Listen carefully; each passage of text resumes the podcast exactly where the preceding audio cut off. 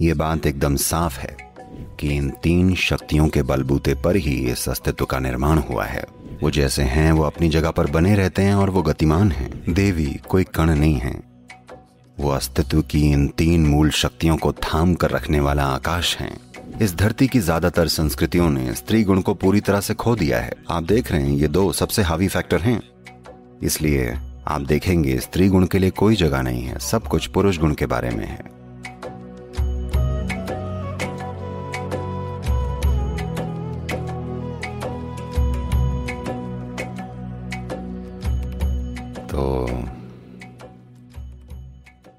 स्त्री गुण की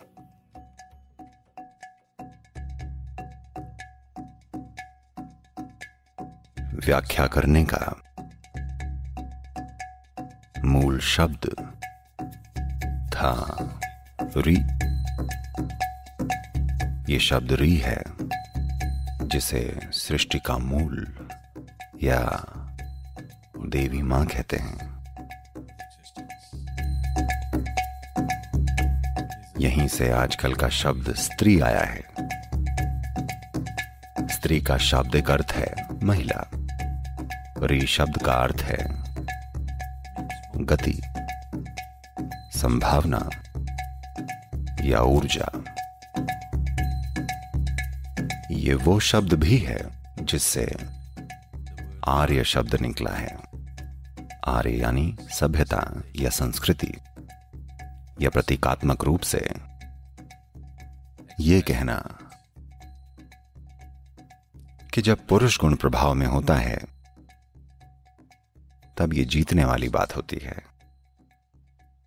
लेकिन तब जब स्त्री गुण प्रभाव में आता है, तभी एक सभ्यता बनती है। यह एक ऐसी संस्कृति है, जिसने स्त्री गुण का बहुत गुणगान किया है।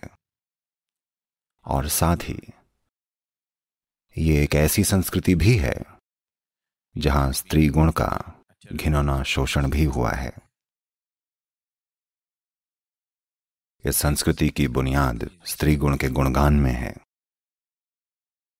लेकिन धीरे धीरे यह संस्कृति स्त्री गुण के शोषण में बदल गई। अब सृष्टि की रचना की बात है। तो स्त्री गुण का जन्म आखिर हुआ कैसे?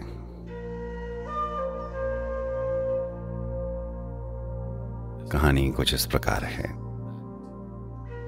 कि ऐसी शक्तियाँ जो सृष्टि के लिए हानिकारक थीं, जब वो बढ़ने लगीं और पूरी सृष्टि के लिए खतरा बन गईं, जो कि अभी भी एक शुरुआती अवस्था में ही थी। तो तीनों मुख्य भगवान आपस में मिले। ब्रह्मा, विष्णु और महेश, जो कि तीन अलग अलग गुणों के प्रतीक हैं। आधुनिक, भौतिक विज्ञान की भाषा में हम इन्हें इस तरह समझा सकते हैं। प्रोटॉन, न्यूट्रॉन और इलेक्ट्रॉन। ब्रह्मा, विष्णु और महेश इसी क्रम में। आज मॉडर्न भौतिक विज्ञान के अनुसार यह बात एकदम साफ़ है कि इन तीन शक्तियों के बलबूते पर ही इस अस्तित्व का निर्माण हुआ है, यानी प्रोटॉन, न्यूट्रॉन और इलेक्ट्रॉन।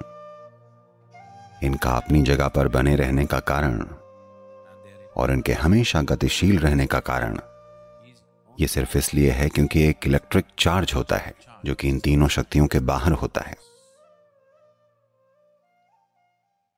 तो उस इलेक्ट्रिक चार्ज या इलेक्ट्रोमैग्नेटिक चार्ज के बिना ये तीनों किसी गतिमान अवस्था में नहीं रह सकते।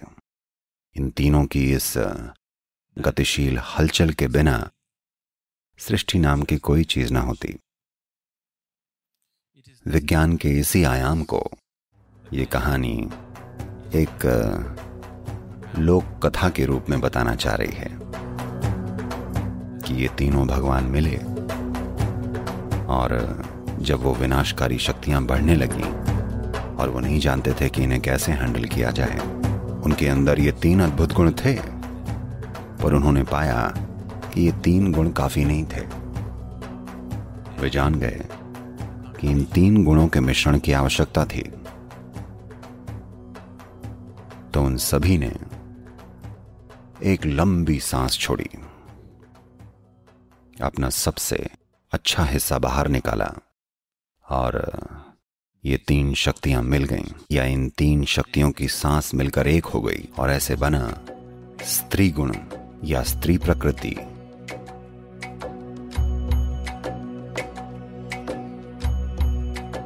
या देवी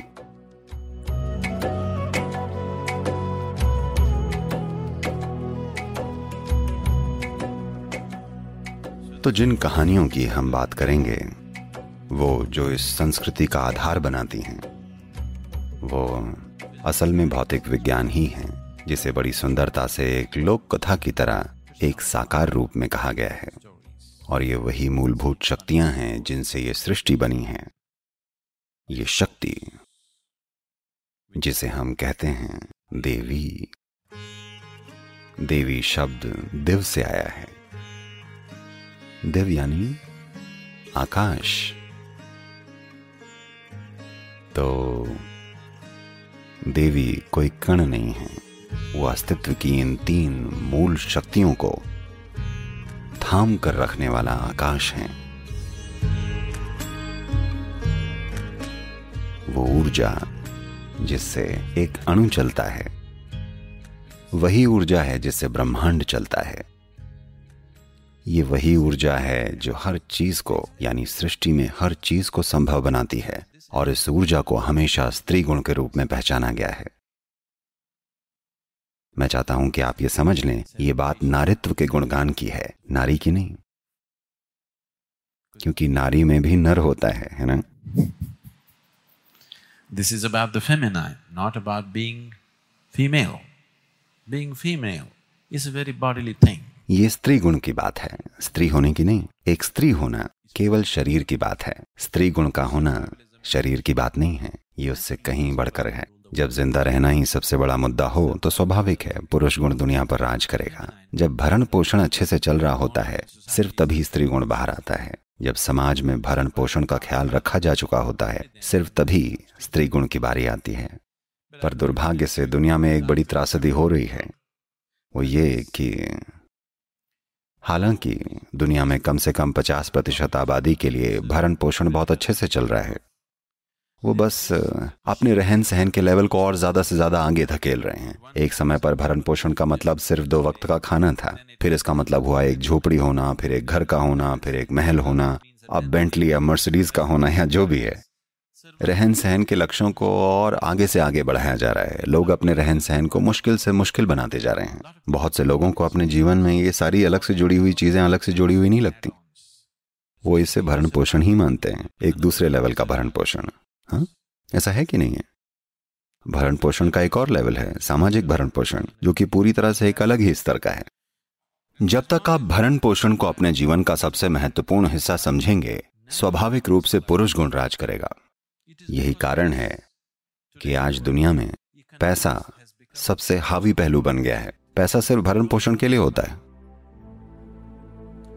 जब तक पैसा सबसे ज़्यादा महत्वपूर्ण है, तब तक पुरुष गुण महत्वपूर्ण रहेगा। स्त्री गुण महत्वपूर्ण नहीं होगा। महिलाएँ ऊपर आ सकती हैं, पर ऊपर आने की प्रक्रिया में वो स्त्री गुण रहने के बजाय और मर्दानी होती जा रही हैं। ये दुनिया के लिए एक बड़ी मुसीबत है अगर स्त्रीत्व अगर स्त्री गुण को दबाया गया होता तो हो सकता है वह कल वो सामने आ जाता। पर अगर स्त्री गुण खुद को पुरुष गुण में बदल लेगा तो ये एक बड़ी मुसीबत है, क्योंकि इसको पलटने में बहुत लंबा समय लग जाएगा। पुरुष गुण को स्त्री गुण में वापस बदलने की तुलना में स्त्री गुण को आज़ाद करने में बहुत कम समय लगेगा, इसमें बहुत लंबा समय लग जाएगा।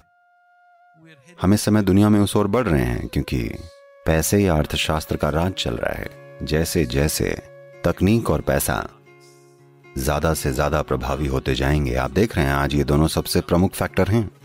तब आप देखेंगे कि स्त्री गुण के लिए कोई जगह नहीं होगी, सब कुछ पुरुष गुण के बारे में है।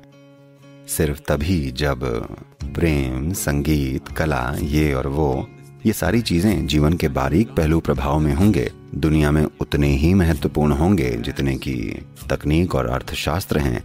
सिर्फ़ तभी स्त्री के लिए एक समान भूमिका निभाने की गुंजाइश है। नहीं तो महिलाएँ पुरुषों जैसा व्यवहार करने लगेंगी जो कि बड़े पैमाने पर होने भी लगा है।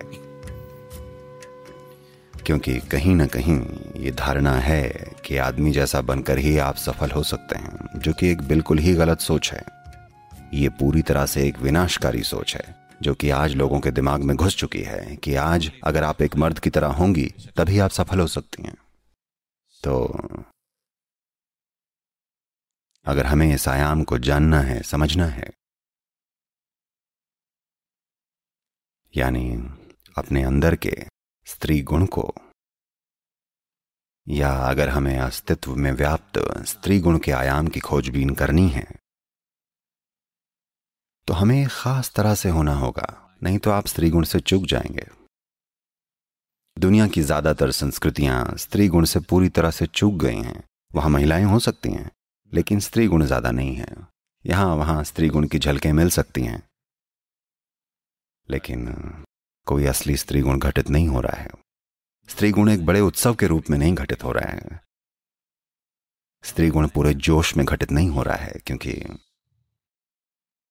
ज़्यादातर संस्कृतियाँ जीत हासिल करने से विकसित हुई हैं।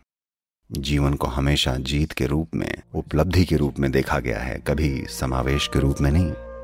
सिर्फ़ ऐसी संस्कृति में, सिर्फ़ ऐसी जगह पर, सिर्फ़ एक इंसान के भीतर, जो जीवन को समावेश के रूप में देखता है, उस व्यक्ति के अंदर स्त्री गुण पूरे प्रवाह में व्यक्त होता है। वो जो जीवन को एक उपलब्धि के रूप में देखता है, वो जो जीवन को जीत की तरह देखता है, वो स्त्री गुण को नहीं जान पाएगा।